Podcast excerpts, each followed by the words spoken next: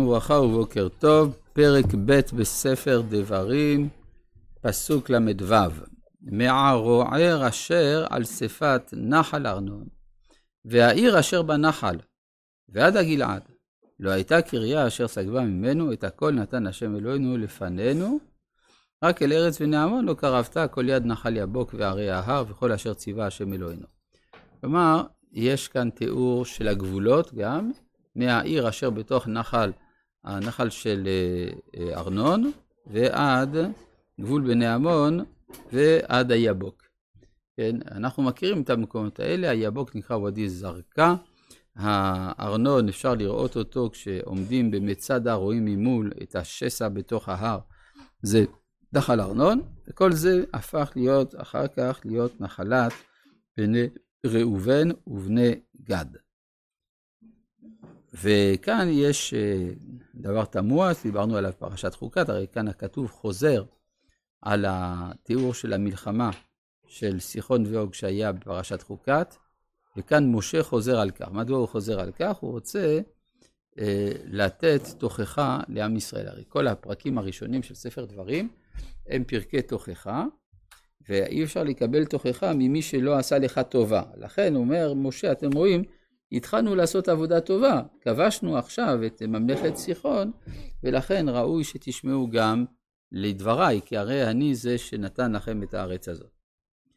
אבל כאן יש פה סיפור נוסף, והוא מלחמת עוג, שהיא שונה במהותה ממלחמת סיחון. בפרק ג', פסוק א', ונפן ונעל דרך המדבר, דרך הבשן. עכשיו, מה זה ונפן ונעל? כלומר, לכאורה הם הגיעו, אחרי שכיבוש סיחון, הגיעו עד הירדן. אז הדבר הבא שצריך לעשות זה לעבור את הירדן. לכבוש את יריחו, ומכאן ואילך את כל ארץ כנען. במקום זה, הם פונים צפונה. פונים צפונה, מצד ימין של הנכנס אל הירדן, ועל זה נאמר ונפן. השאלה היא, למה הפנייה הזאת, והנעל דרך הבשן? לכאורה היה אפשר לעבור ישירות את הירדן. ולפי מה ש... אני, נראה לי מתוך, גם הניתוח של הפסוקים בספר תהילים, פרק ס"ח, משה סבר שהמקום שצריך להגיע אליו הוא החרמון. מדוע החרמון? אה, מכמה סיבות. א', משום שהוא עומד באמצע של ארץ ישראל. בין נהר מצרים לבין נהר פרת, באמצע נמצא החרמון.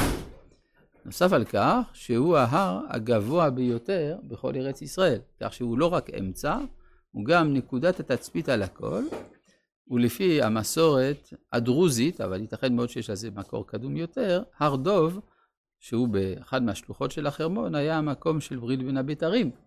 אז זאת אומרת שאם כבר מדברים על לכבוש את הארץ, אז צריך לכבוש אותה בגדול, עד הנהר הגדול נהר פרת, ולכן משה עולה דרך הבשן. דבר שלישי, נראה שמשה סבר שהמקום שעליו ייבנה בית המקדש הוא החרמון.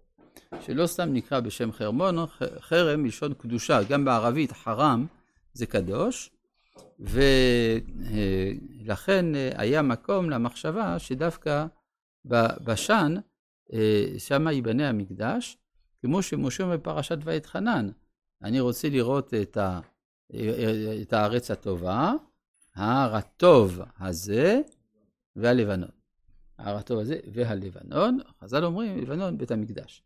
יש כנראה קשר, ועל זה, וגם בקשר, יוצא לפי זה שכשעוברים את ים סוף ואומרים, אה, מקדש השם כוננו ידיך, תביאמו אה, עד מקדש השם כוננו ידיך, אז כבר אז הם חשבו שזה יהיה בבשן. על זה נאמר בספר תהילים בפרק ס"ח, אמר השם מבשן אשיב.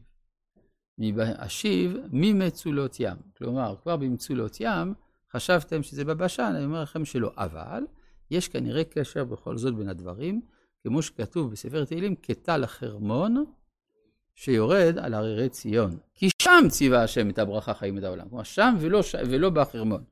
ציווה השם את הברכה חיים עד העולם. רואים גם במזמור, מזמור מ"א, שאנחנו אומרים בחג הסוכות, שיש איזה יחס בין ארץ ירדן וחרמונים לבין המקדש. כן, אה, שם המשורר, אסף, משתוקק אל העלייה לרגל בבית המקדש, כשהוא נמצא בארץ ירדן וחרמונים, על כן נזכורך מארץ ירדן וחרמונים מהר מצער, והוא זוכר את בית המקדש. אז יש כנראה קשר בין הדברים.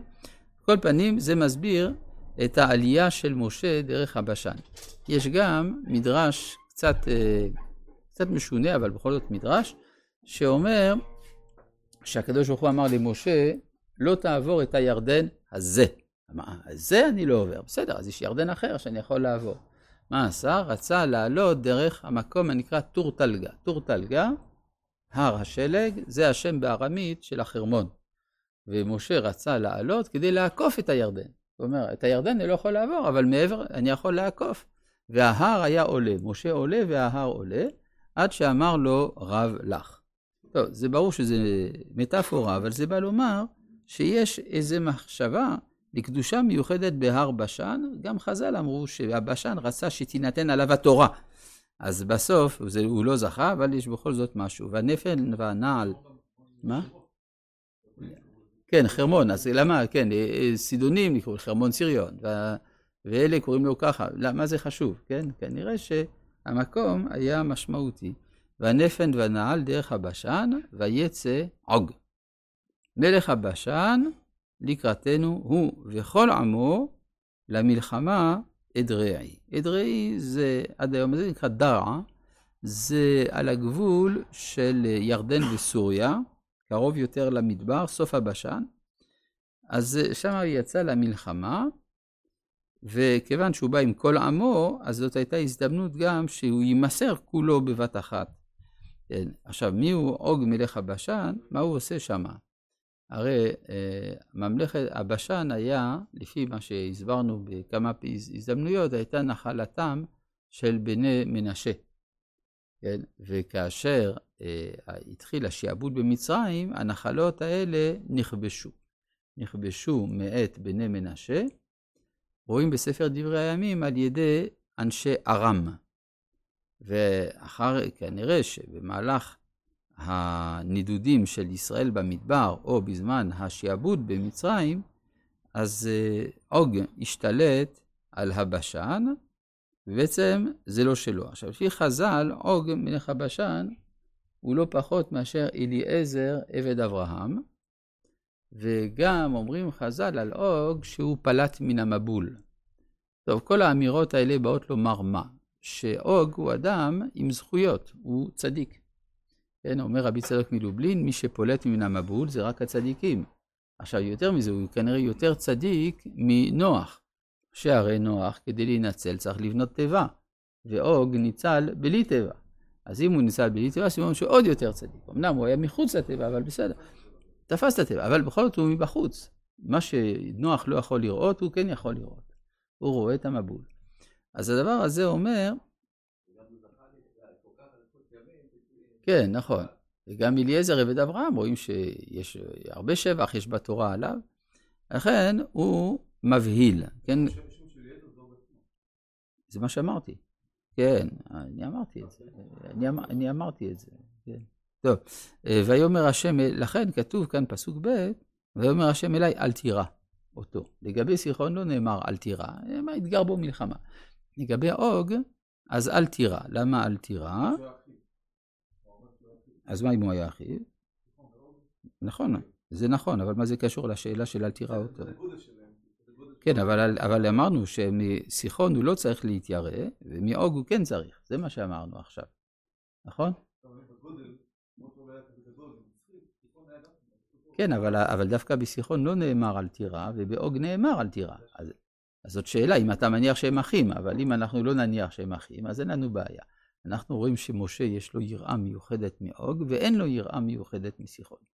השאלה, אה, אז זה מראה, אם כן, על צדקותו היתרה של עוג, שהוא מייצג את השלב הקדום של אמונת הייחוד. כן, כלומר, הוא, אה, הוא מאמין בשם, והוא אה, בעצם רוצה לומר, אני הייתי פה לפניכם. כיוון שהייתי פה לפניכם, אין לכם זכות, אני יותר גדול מכם. חז"ל אומרים שהוא הרים אבן בגודל של הר, ושההר הזה נפל עליו. עכשיו, מה, מה זאת אומרת שהוא מרים אבן אחת? הוא מייצג את האמונה המונותאיסטית, המונוליטית, אבן אחת. ועל האבן הזאת נופלת עליו על ידי עבודת נמלים, כפי שנראה. רבי